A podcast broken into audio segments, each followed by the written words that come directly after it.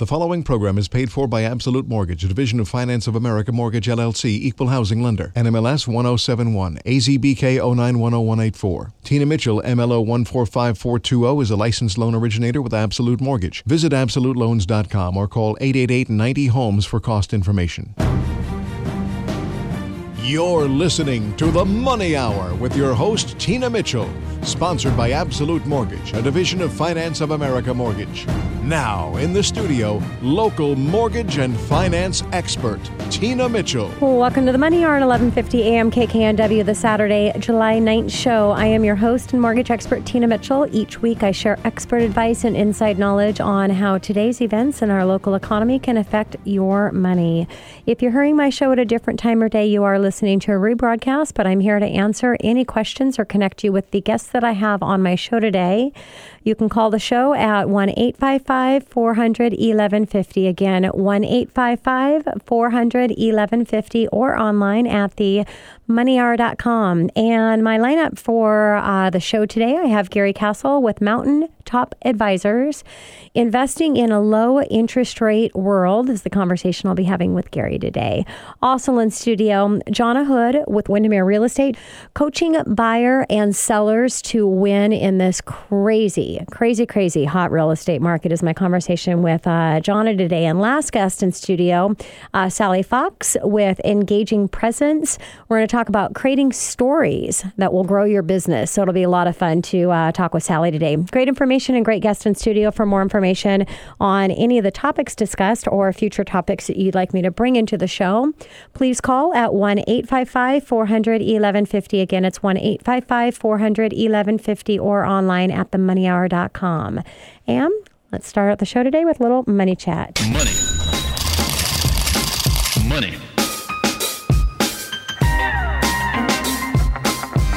Today, I'm going to stick to my own arena and talk about mortgages. Why? Because the interest rates are still, still, still low. And yes, again, we hit another historical low. So, reasons you might be thinking of refi- for refinancing.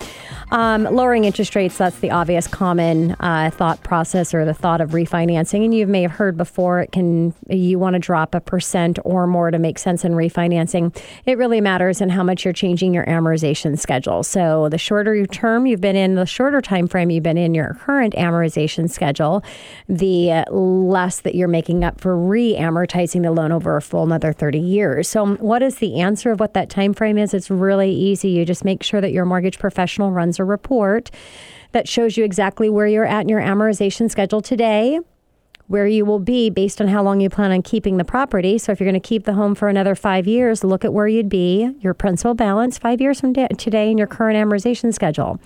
The key is to compare it with your new amortization schedule. And if you've got a payment savings, just assume you're making the exact same payment because that's comparing apples to apples and which one pays off sooner. That will tell you without a question if it makes sense for you to refinance based on lowering that rate.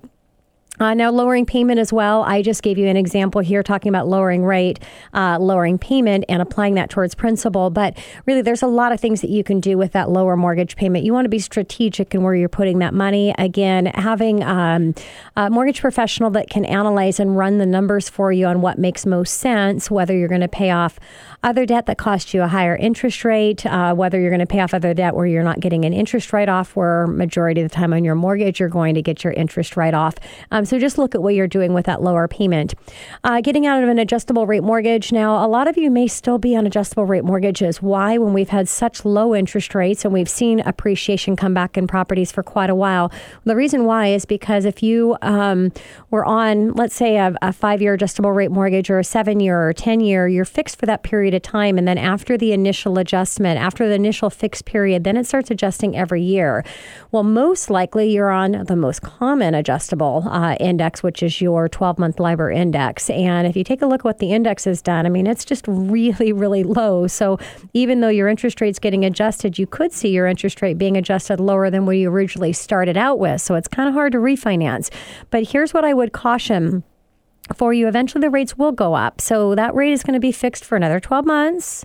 And then it's going to be based again on what the current 12 month LIBOR or whatever LIBOR, the index that you're currently on right now. Again, it's just most common is the 12 month LIBOR. It's going to adjust based on that for another 12 months. Once the interest rates go up, your LIBOR, um, how your uh, adjustable rate mortgage is going to be increasing, it's going to go up as well. And it's going to be too late for you. So if you plan on keeping the property for a longer term, getting of an adjustable rate mortgage and a fixed rate is really good right now. Uh, talked about lowering payments. Um, also, what about consolidating debt? So you can bring in uh, your uh, bring in debt that you have on revolving credit cards now that you've seen some equity in your property. You do want to talk to your uh, accountant on that. Make sure you're making the right decisions or understand how the interest write off is going to work because if you're paying off uh, consolidating debt and cash out, that portion of it uh, most likely would not be an interest write off on that. So, again, you want to make sure you're looking at the numbers and understand how that's going to calculate out for you. Um, remove someone off, else off of the loan. You know, that's another reason you see people refinancing. Getting rid of mortgage insurance is another reason. Um, but what I would caution for you on mortgage insurance, uh, if you're on an FHA, depending on when you got the loan, uh, the mortgage insurance um, is you had to hold on to for minimum five years. Now it's for the life of the loan.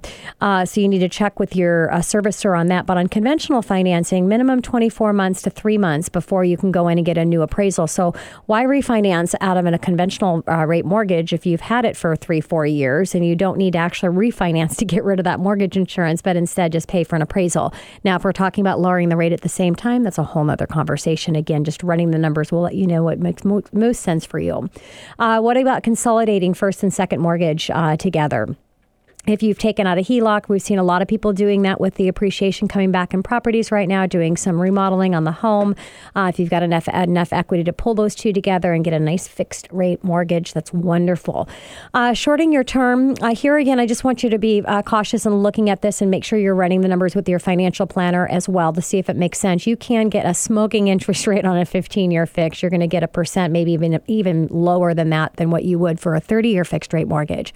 But what would that increase in your payment do, and where could you be investing that um, over the long term that might see a better return for you? So, again, running the numbers with your mortgage professional as well as your financial professional and what that money is going to do can really help you make the best possible decision. Now, uh, things to consider you have to consider how long you're going to keep the home. That's going to answer a lot of questions for you. You want to consider um, what your loan amount's going to be, whether you're going to finance in closing cost or not, um, and the overall cost of refinance. Again, just running that report to see how long it's going to take you to uh, recover those costs. Now, tips uh, to get ready for refinance: have your docs ready to go. Don't slow up the process. Just if it makes sense for you to do it, move forward and, and take advantage of it because you don't want to miss out on these interest rates. Again, we are literally at another historical low right now. They're not, we're going to see interest rates go up. How quickly and how much is the question. But even if they were to go up a half or just a half a percent, that's, you know, that's a big chunk of money that you could lose by not locking in right now. Um, also, you do want to make sure you're getting a good uh, interest rate on your mortgage. Mortgage um, uh, companies are going to be competitive. So to get out there and just shop a bunch of companies, I'm not telling you to do that because everybody's going to be competitive in the market. But do get some numbers and, and run those to make sure you've got a good competitive quote. But make sure you're doing it same day because interest rates change every day, sometimes multiple times throughout the day because so you don't want to be playing the rate game. And then, uh, most important, or one important thing is understand the costs associated and understand that you have cost structures that you can choose from. Different cost structures, you can make a decision on what you want to do. Make sure you take a look at an awesome interest rate, pay in some points, all the way down to doing a no closing cost loan at all, taking a higher interest rate. Multiple cost structures, you can say see what makes most sense for you. And again, lock in the interest rate if it makes sense. Take advantage of it now. That's the Money Chat. And coming up next in the Money Hour, how do you invest in a low interest rate market? Conversation I'll be having with Gary Cassill with Mountain Top Advisors right here on 1150 AM KKNW after this short break.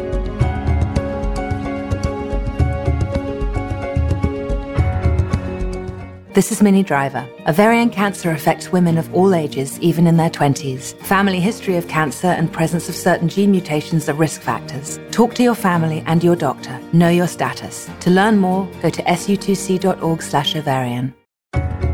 You're listening to The Money Hour with your host, Tina Mitchell. Sponsored by Absolute Mortgage, a division of Pinnacle Capital Mortgage Corporation. Now, in the studio, local mortgage and finance expert Tina Mitchell.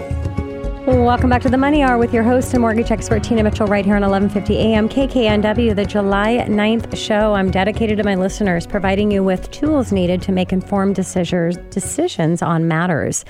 when it affects your money. If you're hearing my show at a different time or day, you are listening to a rebroadcast, but you can call the show at 1 855 400 1150. Again, that's 1 855 400 1150 or online at themoneyhour.com. I can connect you with the guests that I have in studio or answer any questions that you have. Right now in studio with me, I have Gary Cassill with Mountain Top Advisors. We'll be talking on investing in a low interest rate world. Gary, thank you so much for coming back in studio. Oh, thank you very much, Tina. And a little bit about Gary. Uh, Gary, again, is with Mountaintop Advisors, uh, first licensed in 1984. Gary's been in a high volume bank program and at a very well known credit union. He has his Series 663 and Series 7 licenses, in addition to being fully licensed for life insurance and annuities, both fixed and variables.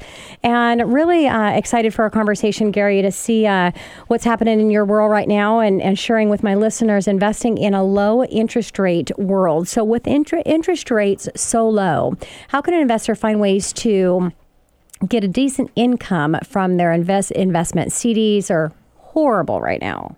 Absolutely, uh, Tina. As your listeners know, it's a it's a great time to borrow money, but it's a very challenging time to try to earn interest on your savings or in safe investments like fixed CDs and bonds and annuities. Uh, it's particularly tough on seniors who traditionally rely on these programs for their retirement income.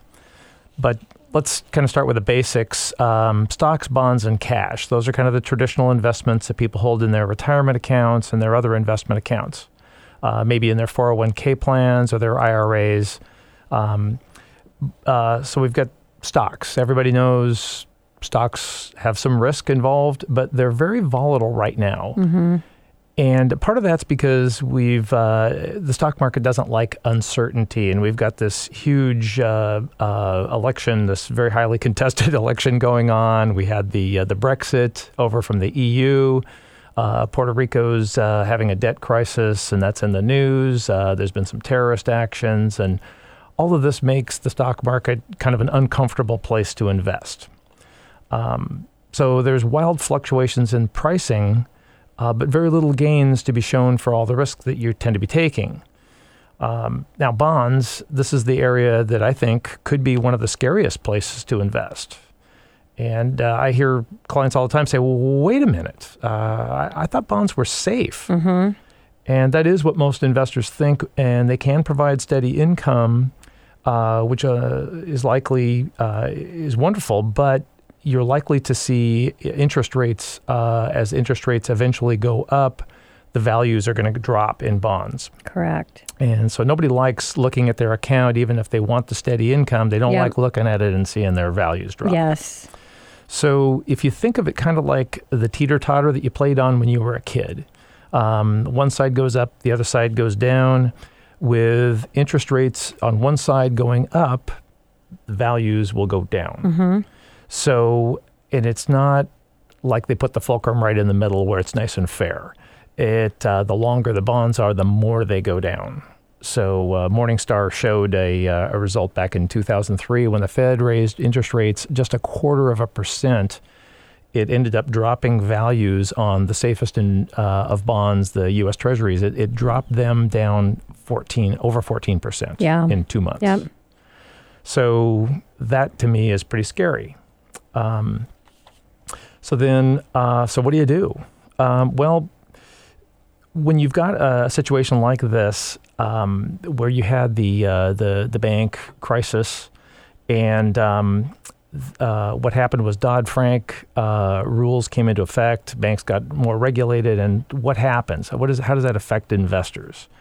One of the things that happens is when their lending practices got highly regulated, they're no longer able to loan as much on commercial property as mm-hmm. they used to. Mm-hmm.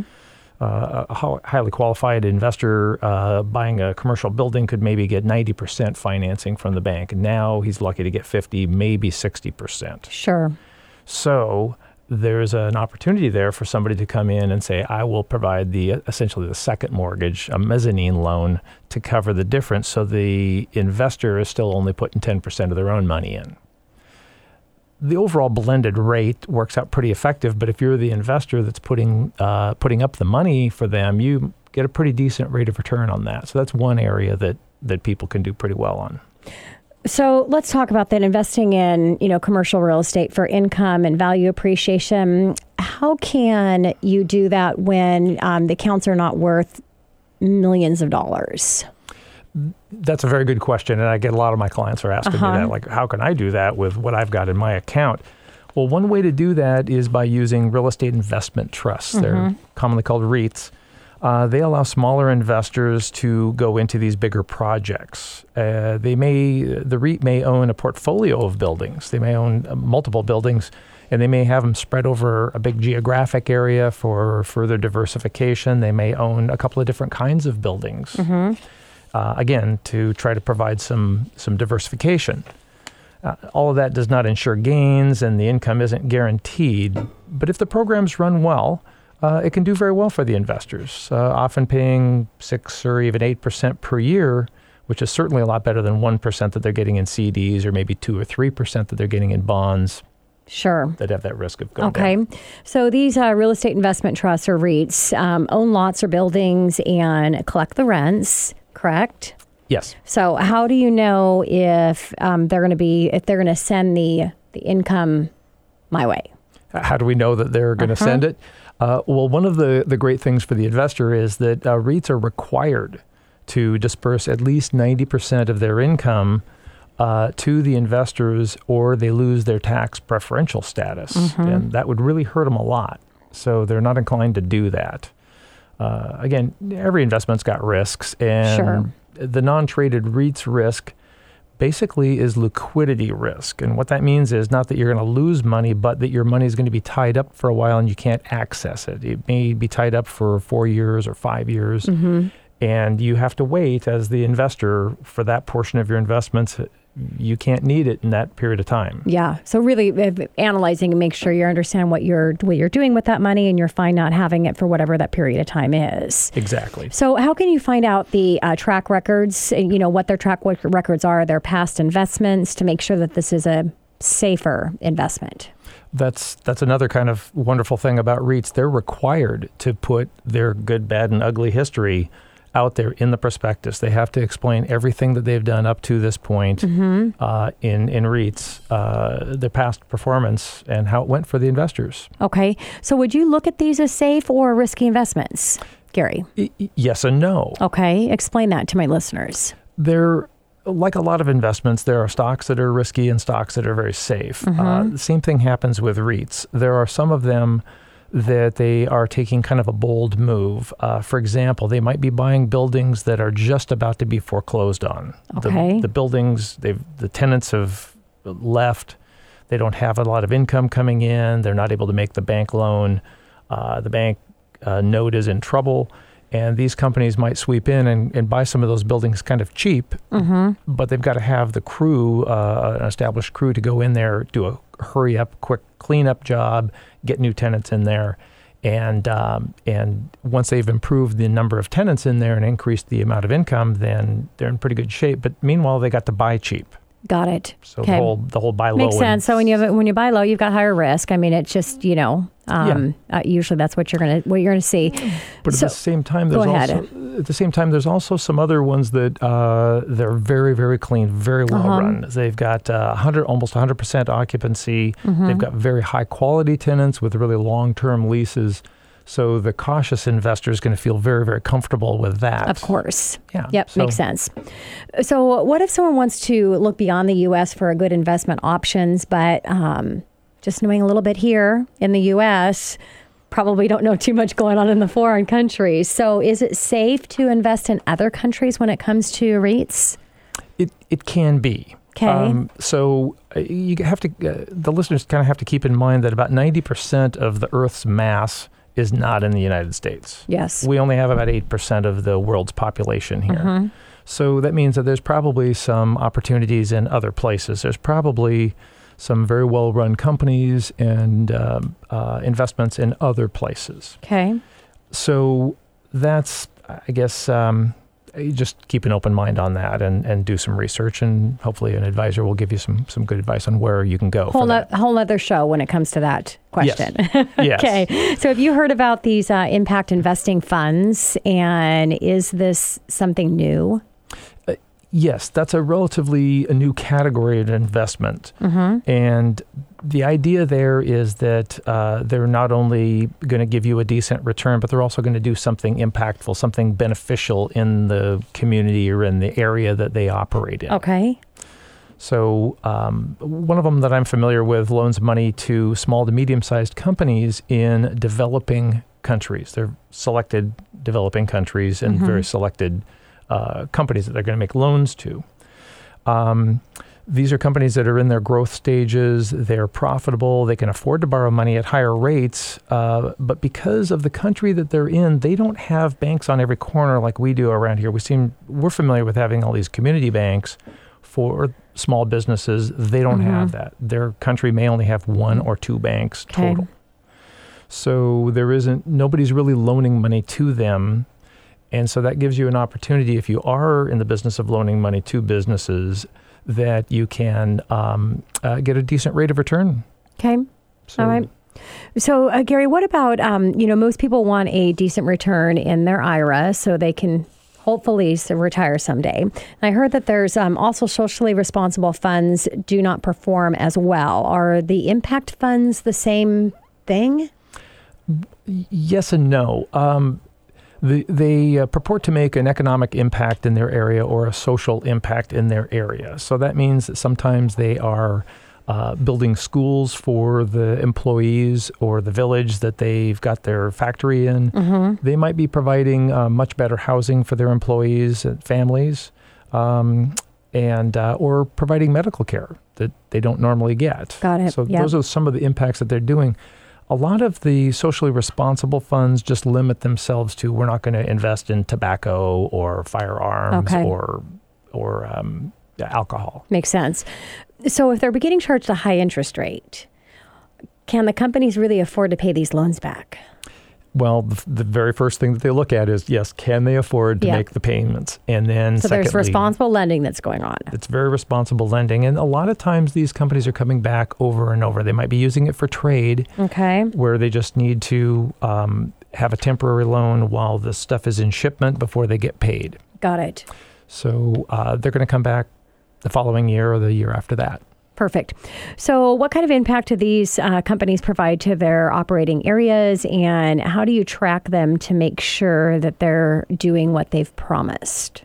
The the one fund that I'm very familiar with, um, they typically will um, be expanding employment in their area. These companies typically pay a much higher prevailing wage, um, so it's it's very beneficial in the areas that they're operating in. The more employees they have, the the better it is for that town or area. Um, some of the times they're like I said, they'll they'll build a, a local school. Um, the, which is good for everybody. If you've got higher educated, more literate children, then Yeah. that's good down the road too. Sure.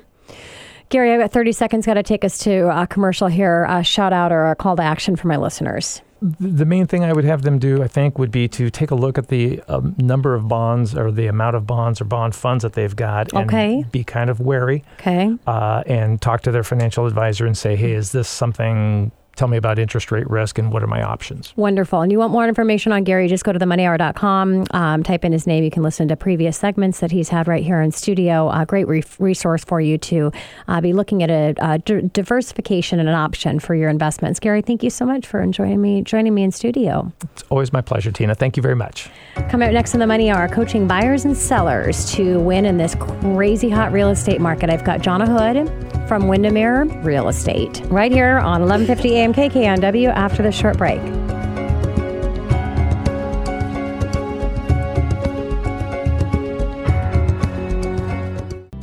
Hi, my name is Gary Cassill from Mountaintop Advisors LLC. I'm a licensed, registered, and insured investment advisor and fiduciary. I help small businesses and families in the Puget Sound area with their retirement plans and sorting through the various investment options that can be so confusing.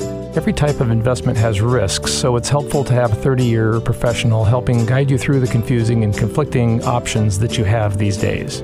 My area of specialty is in adding alternative investments to your accounts to reduce risks and possibly increase your gains. These are complementary investments that do not go up and down with the stock and bond markets that most investors already own. By adding these additional types of investments, such as real estate investment trusts, business development companies, commodities, and others, we increase your safety by increasing your diversification. Why put all of your eggs in two baskets when you can split them into four or more? Visit me, Gary Cassill, at mtadvisors.net. It's Mountaintop Advisors, or call me at 253 332 0734. Securities are offered through Titan Securities, member SIPC, and FINRA. You're listening to The Money Hour with your host, Tina Mitchell.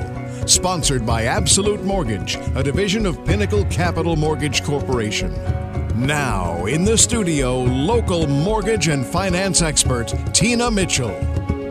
Welcome back to the Money Hour with your host and mortgage expert Tina Mitchell right here on 1150 AM KKNW, the Saturday, July 9th show. I've built a network of elite industry professionals every week sharing their knowledge and expertise with you, my listeners. If you're hearing my show at a different time or day, you are listening to a rebroadcast, you can call the show at 1 855 400 1150 or go online to, themoneyhour.com to uh, connect with any of the guests I have in studio, or if you'd like to talk with me as your host. Uh, questions for me, of course, I'm always available for you. Right now in studio, I have Jonna Hood from Windermere Real Estate. Jonna, thanks for coming back in studio. Thanks for having me. And excited to hear what you uh, advice that you're giving your buyers and sellers, as you uh, said in this crazy market because it is with the lack of inventory, with the interest rates so low. Um, there's just a lot of activity going on there. And a little bit uh, background about Jonna. Uh, Jonna defines her role as a creative sales professional with a passion for aligning people and dreams. As a managing broker in real estate since 2003, with a network based largely in the millennial demographic, Jonna brings a unique combination of experience and modern perspective perspective to her practice.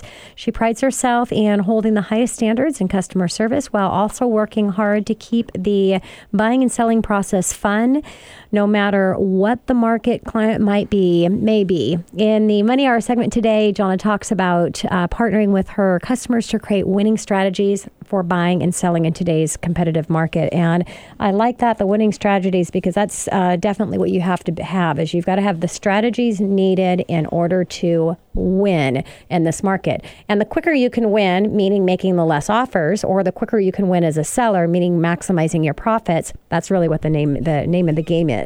So, um, since you specialize with uh, millennials and first time homebuyers, can you tell us about the emotions that come from buying and selling in the market and how you are coaching in this demographic? Yeah. Um, so for this market, I think that there's a lot of fear when you're first entering and trying to figure out should I buy, should I wait. Um, and so the biggest part of my role is first, obviously, education. So just mm-hmm. explaining what's happening and changing every single day. But the fun part that I've found is really the psychology that goes into buying and selling. So with every customer, I sit down and spend time um, talking about what the market's doing, but also how that plays into what their plans are long term. So, what are their goals? And until you know the why, you can't really figure out the what because yes. what buyers end up buying is often not what they tell me they plan to buy. Yeah. Um, and when they buy it is not often when they always say, oh, a year, year and a half, mm-hmm. and it's like 90 days later we're in a home. So I know. And I tell my clients the same thing with financing. As soon as you kind of figure out the financing, when you get the steps in, in place, you notice, well, gosh, it makes sense. Why am I, you know, not doing it? It yeah. Uh, now.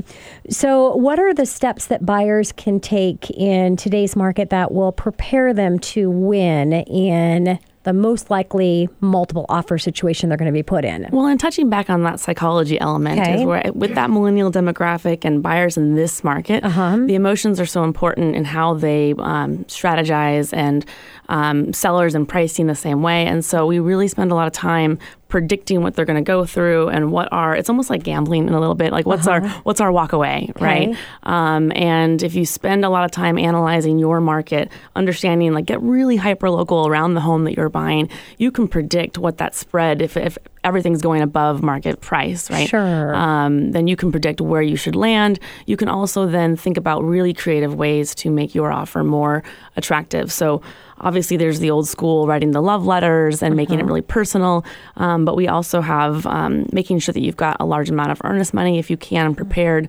maybe even looking at we have some buyers that are um, prepared for paying the difference between the appraisal Yep. and the list price so not all buyers know that when they come in Yes. Um, so there's that there's also escalator clauses and understanding how to make those really aggressive and creative but also not overpaying so there's Yes. a balance and if you and your agent really know your territory and the product, um, you can really have a step ahead against your competition. And I always um, say too, Jonna, that they really need to go back to you and find out per house how they're going to strategize because it's not one strategy. And you just said that. I mean, there's all these things, but depending on the house you're going to make an offer is how you're going to be coaching them and strategizing for that particular offer. Correct? Absolutely. And I've been really impressed in this market how cooperative the agents are because we're all just trying to figure Uh-huh. yeah, out how we do the best for our sellers and how Yeah. we do the best for our buyers. And so making sure that your agent is really in communication with the listing agent and vice Yes. versa, that we're all just um, doing our best to do the best for our client. You know, Makes total sense.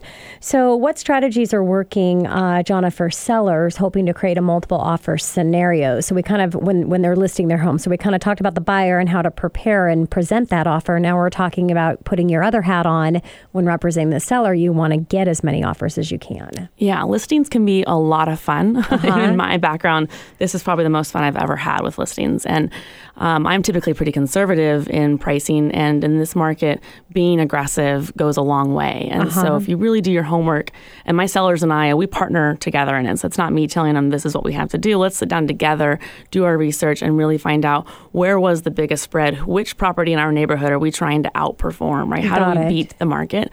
Um, and so it comes down to the littlest things where obviously pricing is important. That's the first step. But also staging, preparing the home, um, doing is the timing is everything. From weekend to weekend, it can change. Um, listing on before a you know a holiday weekend be- can be a lot different than listing before school gets out, or vice versa. You know, Got so really just looking at all the different elements. Okay. And what qualities or things should a, a buyer or seller be looking at when choosing their real estate professional? Um, I think from a buyer's perspective, um, experience is really huge right now. We're moving so fast. Properties are on for three to six days on average, so you don't have a lot of time to make mistakes. Um, and because it is so emotional, buyers won't lose more than a few times before they get really discouraged. And so Yeah. you want to have someone that really is helping you show up with your best foot forward the first time. Um, Yeah. What And about for on, sellers, What I about on the guess- seller side? Um, yeah, for the seller side, I think it's really, um, again, we can't predict. We don't have a crystal ball, but to really maximize those values, um, it comes down to marketing, Yeah. pricing, and just planning and having someone who I don't think, I don't really believe in the hyper neighborhood specialist agent anymore. We all Uh-huh. kind of work throughout the territories, but really spending time um, before you list to understand that property, Yeah. that neighborhood, um, and just the, the history behind it and how you, you know, outperform the history behind it. Yeah, well, and I liked what you said with the uh, the sellers. You're partnering up with your sellers, so you're not telling them what to do, but instead you're partnering up and saying, "Okay, this is what I advise that we do. Here's the data that backs it." And so I think that's really important that for any of the sellers listening, your your agent has to be giving you the reason why behind in how they're pricing and what they feel that they can do to increase that. So let's talk about um, uh, tips for uh, prepping a home for showing. So when you're getting that that home on the market and prepping for the showing, are there things that um, upgrades and different things that really are going to have a lot higher um, net result to the seller? Yeah, your ROI is different on all different kinds of upgrades. And I tell people, if you're preparing to sell, that's a different conversation than if you're just living in your home and enjoying it. So Yes. do what you, because no one ever does the stuff until they get ready to list. And Sure. so if you want that landscape backyard, do it when you move in. Um, but if you are preparing to sell, there's a lot of little things you can do that go a long way. Paint and carpet all day long Yep. in any market, really. Um, but in this market, that's an obvious one. Staging is huge. I wasn't always one to constantly uh, recommend it, but in this market, it's definitely um, paying off. I would say also thinking about landscaping and that curb appeal element. So, what does it feel like when you're standing at the front door, um, looking for the little things? And because I think buyers are having to overpay and go above list on almost every property, they want it turnkey. They want every little element, and that without having that, they're not really willing to go that extra step. Um, and so you see a big difference in a home that feels like a fixer or like it needs cosmetic stuff. The price difference can be in the tens of thousands of dollars if someone Yeah. had just made that adjustment. That's crazy. And I, you know, I know the answer to this, but I have to ask it because I know that this is kind of a, a, a big one with sellers just thinking that they really don't have to do that much in this market when that's not the case because um, it's really about maximizing profit. It's not about getting an offer. So, can you talk to my sellers that are listening about staging and how important um, that is and how important showing and how they show that home, um, just as we were talking about? Yeah, and I think because in 2007 we didn't have to do as much. I mean, you put a key box on it, and the offers just showed up. Um, but in this market, it's really staging in particular is is a, is a standard in the Seattle market. But Yeah. even in the outer line area, and also on the east side. But as you move outwards, it's a differentiator, and so it really um, it creates that emotional tie when people walk in. They're buying into more of a lifestyle um, than just a box, you know. So they're trying to figure out where to put their furniture and all of that. Um, but also, it can make things lighter and brighter and bigger. Yes. Um, so if you've got whatever your weak, what might be perceived as a weakness in the property, can also be shifted to um, you know a strength with the right staging. Yeah, and like I say, the emotional connection, that's really where it's at. And especially in a seller, when you're trying to get the buyers to do some crazy stuff here, pay over what the appraised value comes in, they're emotionally, ti- emotionally tied to the house. There's a lot of things that they're going to do. But if you don't get them on the emotions, and that's what staging can really help with. Yeah. So, what are some things to keep in mind when uh, shopping for a condo? Yeah, so I think just important things. A, I think there's a lot of potential growth in condos this year. I'm really excited Okay, about them. uh-huh. Um, but also, uh, most buyers need to understand what an HOA is. Sounds obvious, but Uh-huh. understand um, it's a mutual investment that you're making with this HOA as well. So it's a Yes. partnership, and Yes. there's pros and cons to that. So understanding how to read a resale cert. So you can ask your real estate agent to actually give you a sample of one of those. So because they're an inch and a half thick, and you'll have five days to review it. Um, so a lot of a lot of my buyers, I don't think, are going page by page, but it can help to do so. Also understanding rental caps. So if you ever intend to make it a rental, or to if you get transferred for work or whatever, you want to understand what that means to you, and also what it means to the building. Are you approved for FHA or Sure. not? Um, so all these things um, can affect your value long term.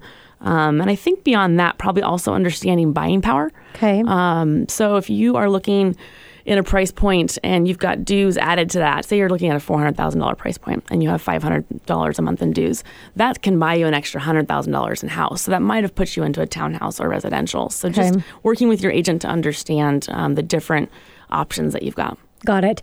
So, up and coming neighborhoods, where is it right now? Where's the hot or up and coming hot places? Yeah. that- Um, well, if I could give a shout out to the east side since we're over here. Um, course. Sammamish blew my mind recently. I. Um, it's just I think out of all the areas that I've worked on, the east side, Sammamish just seems to be killing it. Uh-huh. Um, I, I think it's more competitive than most of the neighborhoods I've worked in in Seattle. Really? Um, I think it's the That schools. It's the there's just there's so much to it, and the surrounding territories just don't have all of that combined. So Mm-hmm. kudos to Sammamish. But in the Seattle area, which is predominantly where I work, Uh-huh. um, I would say that the central area is really hot right now. Okay. Mm-hmm. Georgetown, um, the inventory, if you think it's low everywhere else, it's even lower Uh-huh. In Georgetown. So that affects the values as well. Um, you do have to keep in mind that you are not the only one looking at up and coming territories. Yes. And as an agent, my job is also to really get a definition from you in terms of what does that mean to you. So Mm-hmm. um, everybody's um, definition of what they'd be comfortable living in. Do you plan on having kids? Have you checked the schools? So Mm-hmm. where do you really see yourself and how long will you be in that home? Because sometimes up and coming can take 30 years. Sure. Yeah. So So what does that upcoming mean? So Yeah. we've got we've got a minute um, before I got to take us to break here, but I want to um, ask this because I think it's important uh, for sellers that are listening that are afraid to put their homes on the market because they're afraid they're not going to be able to find another house. How are you coaching and counseling around um, uh, that obstacle? Um, you know, you've got bridge loans and some finance Mm-hmm. options as well. Fortunately, um, in this market, because it's so leaning in the seller's direction, you do have um, a lot of flexibility. Usually, in extended closings, you can do rent Mm-hmm. backs as well. Um, you can also in rest on the, the fact that in most markets, if you list and price appropriately, you'll sell quickly as well. So you might not have to carry it for as long as you think. Yeah. Um, but that is the age old tale. You know, I don't Yeah. want to buy until I sell, and I can't Yes. sell until I buy. So Yeah, got it. So you don't want to you don't want to miss out with that uh, that possible Yeah. objection, but find a solution for it because typically there's always a solution for everything. Absolutely. Well, thank you so much for coming back in studio. It was great uh, having a My conversation pleasure. with you, and I look forward to chatting again hopefully soon. awesome. Thank you. And coming up next in the Money Hour, how do you create stories that will grow your business? Sally Fox with engaging presence right here on 1150 AM KKNW after this short break.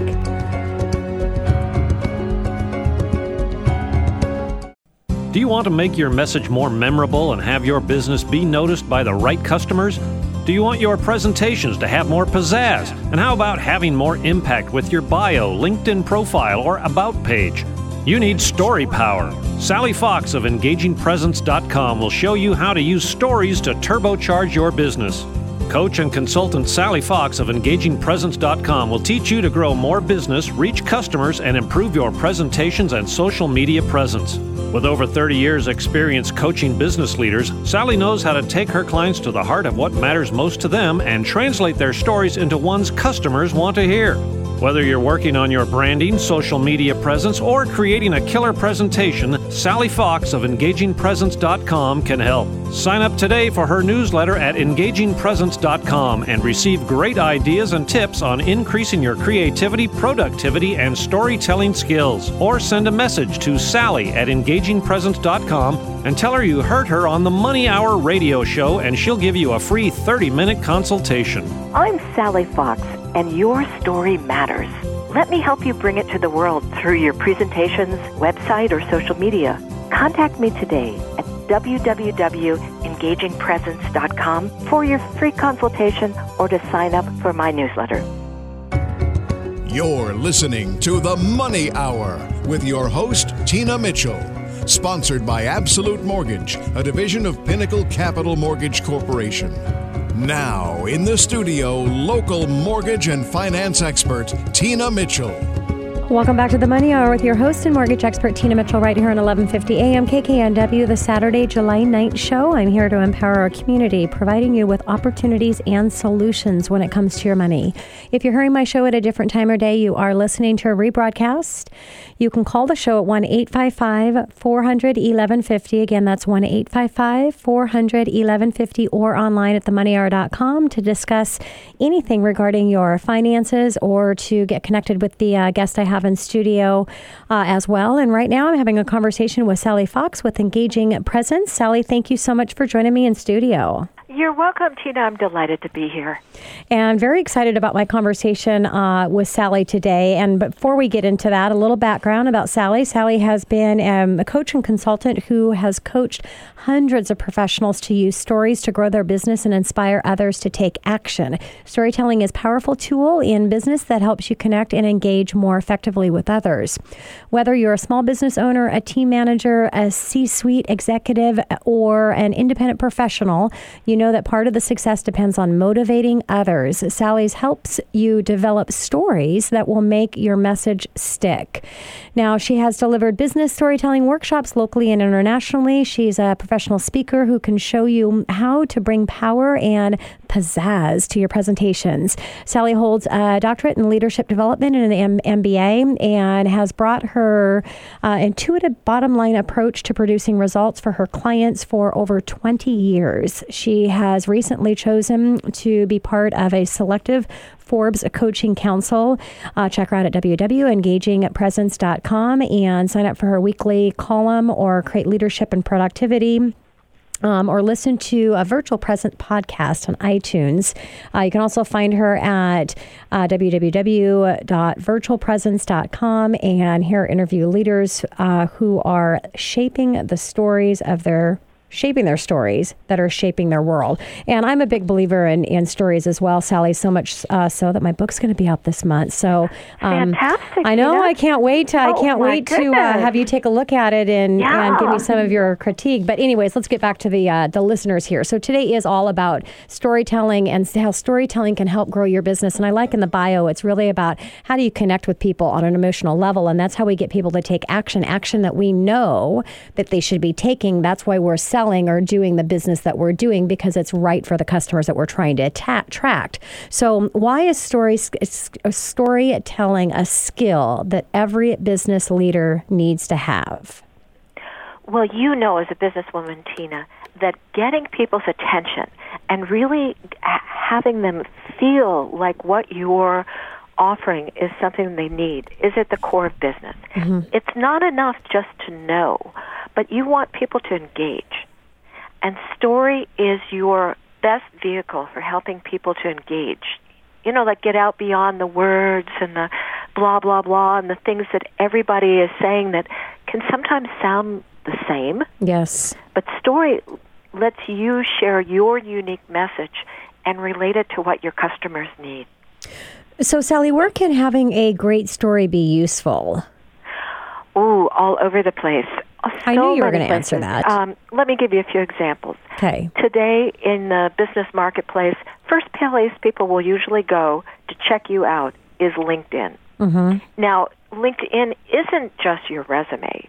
It's a place where you begin to put your story you don't want your LinkedIn profile to be boring. Mm-hmm. You want a bit of you to pop out the moment somebody clicks on you in, in LinkedIn. So that's number one. And then maybe they'll go onto your website and they see all the great services that you offer, but then they ask, who are you? Mm-hmm. And not just you like your degrees and your years of experience. That's all good, but they want to feel, is this somebody I want to deal with? Sure. So there you, and then the other part, of course, you know, I know Tina, you go out in the community and you make presentations, and so I can just show you, you know, the world of difference there is between someone who makes a presentation loaded with great stories that give examples and really bring the subject matter to life, and someone who gives a presentation with good information mm-hmm. but no stories to make it sparkle. Yeah, so they're not getting that getting that action. So can you share with my uh, listeners, uh, Sally? Let's go over some examples of businesses that are doing a great job using story. Well, the one place that I'd send people right away is to Airbnb. And it's a great example on different levels. Because when they went into business, if they had just started out and said, hey guys, we're a cheap alternative to a hotel, mm-hmm. which was probably what a lot of people were saying about them, you uh-huh. know, but they were also really kind of suspicious, you know, what's this Airbnb? So the first thing that they did was that they set this really powerful framework for their stories. And they said, we're not going to compete with hotels. We're not a cheap alternative. We are a lifestyle resource that's bringing the world to thousands of people. So they they created that campaign about you know how you could belong anywhere in the world. Mm-hmm. Yeah, great campaign. So they set up this framework for their stories, and then when you go on their site, you find these amazing videos of both the uh, the host families yes and the customers mm-hmm. so you have lots of stories of delight that take you to interesting parts of the world and my gosh you get engaged you want to start traveling you want to start experiencing the world and you get what airbnb is all about Makes total sense. Now, uh, you share leaders who tell stories of um, have been willing to be more personal with their audience. Mm-hmm. Is that is that a risk in business to get to too much on the personal side, or is that really what you want to do when sharing your story? Well, it depends on what we mean by personal. Because, okay. in fact, when you get up in front of a crowd, they're going to be making a lot of personal assessments of you. I, I, for myself, I don't think that you can ever totally separate the personal out. But a lot of my leadership clients get a little squeamish because they associate personal and private. And I'm not talking private. Okay. I am also saying you can just give a little bit of um, a little bit of who you are. You can. It doesn't have to be very big, but it's just enough to give people that sense. And I tell you, because I used to work with colonels in the U.S. Army, they were so good at always telling some little story about how they had worked with the troops mm-hmm. um, that made them come alive, that made them accessible, that let you know what they cared about. And nobody went around and said, "Oh my gosh, that was so personal. They shouldn't have done that." Instead, people went up and talked to them like yeah. they were real human beings. Okay. So, what are the key skills that the business storyteller needs to have? Well, this one may be surprising. Okay. But the absolute key skill that a business storyteller needs to have is listening. You know, the first part is when you're a storyteller, you start listening to other stories and other people's stories. And you know because you're you know, you do sales Yep. that you're always listening to your customer. Yes. So you're listening because you actually want to pull out your customer stories. Mm-hmm. And then when you're telling a story, you're also listening because a story isn't like reading a speech. A story is like a living interaction. So you want to be able to be there completely tuned in with your customer, kind of getting a sense, is this going over? Can I see it in their eyes? Mm-hmm. How am I doing? Are we relating? And because a story is a living thing, you adapt as you go. Sure. So your ability to listen, a storyteller without listening isn't a storyteller. Okay, so let's um, so let's say one of my my listeners is an entrepreneur working for themselves, and how can they use their story to promote themselves and their business? Great question. You know, first they they'll know what the let's say the three services that they're offering are, and they also know what the skills and talents that they bring in and what's absolutely distinctive about them. Okay. So instead of just having that be words, every time there's an opportunity to bring a story, and I'm I'm not talking about long stories. You can tell a story in under 30 seconds. Mm-hmm. But every time there's an opportunity to sh- share with people how this really works or what an experience of a delighted client who worked with your service was all about. And you, you start sharing the stories of the customers and clients who came to you and how they were able to create miracles in their lives mm-hmm. after working with you, you'll get people's attention because it's real. Because they know it's not you just saying more, oh, look at me, I'm doing these great things. You're talking about customers and results. Yes. And you're doing it through story, and that's what gets people's attention. Yeah, and I, you know, I know you you share this a lot with your clients, and I want you to share with my listener because I'm such a, a you know, a, a big believer in this. You know, we're talking about the stories that you're telling your customer, how to connect with them on a deeper level, so you can help them engage and to take that next step um, in your business. But also the stories that you're telling yourself, what you're telling yourself about how your business looks, how your money looks, how your family dynamic. Um, how can how are you helping your clients to change the story that they're telling themselves so they can get to the level of success that they want for themselves? Thank you for asking that question because that really takes you right into the heart of the work. And I know that you really work with people uh, around having a really positive attitude. So, uh, in business, there are a lot of things that are challenging. And so when we hit a challenge or we go through a, a spell where we're not producing the results the way we want to, we, we get to look at what's the story about that. Is the story, oh my God, I'm a failure, it's not working, I'm not as good as these other people? Or is the story something like, I'm on my way, and to, to prove it, I have all these examples of what I'm doing. And you know what? With every example that doesn't work so well, I have learned a huge amount that's just making me even more competent as a mm-hmm. professional. And you'll actually get a sense of my determination and my endeavor by hearing how I met my challenges. So by having that mindset of I am creating this story, I can transform things that other people might say, "Whoa, that was a really difficult episode or that might have been a real setback." You have transformed it into something that really supports you and your business.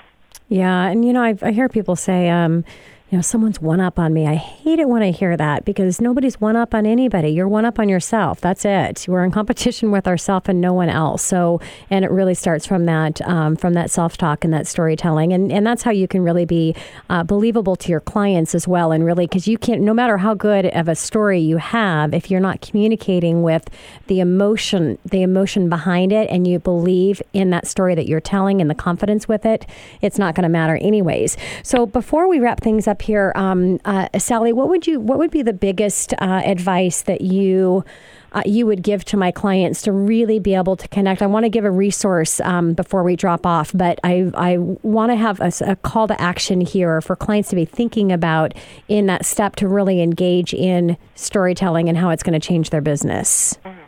Well, two things I'm going to suggest. One is to look at everything that they're offering and Okay. everything that they say that they can do and they're great at, and make sure they have a killer story behind it. Okay. Because we don't want just words. We want to f- have the story that makes us feel something.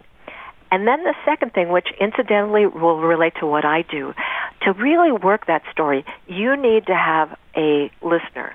And it's really useful to have a story coach because it's hard to hear ourselves. It's hard to hear the magic sometimes that exists in our own stories.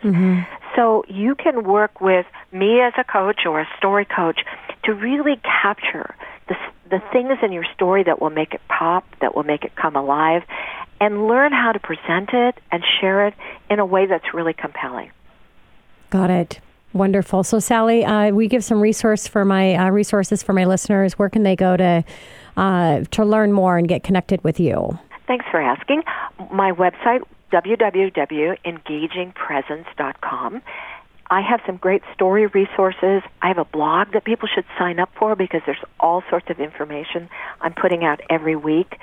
There's an ebook that they can get when they sign up for the uh, when they sign sign up for the blog, and as a special offer to to guests of this show, they can uh, email me directly and I will give them a 30 minute complimentary consultation so we can look at the story that they're sharing and see if there's a way to make it even more engaging. Thank you so much, Sally. So, Sally, go ahead and give them the email address, your website one more time, um, so they've got that. My email is sally at engagingpresence, all one word, dot com. And my website is www.engagingpresence.com.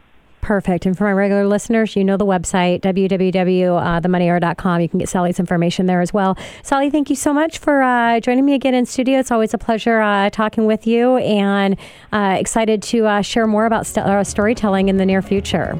It's always a delight to talk to you, Tina. Thank you so much for inviting me. You're welcome. This is your host and mortgage expert, Tina Mitchell, signing off for the day. But I'll be here, same place, same time next weekend, right here on 1150 AM KKNW. Enjoy the rest of your week, everyone. Preceding program is paid for by Absolute Mortgage, a division of Finance of America Mortgage LLC, equal housing lender, NMLS 1071, AZBK 09101884. Tina Mitchell, MLO 145420, is a licensed loan originator with Absolute Mortgage. Visit AbsoluteLoans.com or call 888 90 Homes for cost information.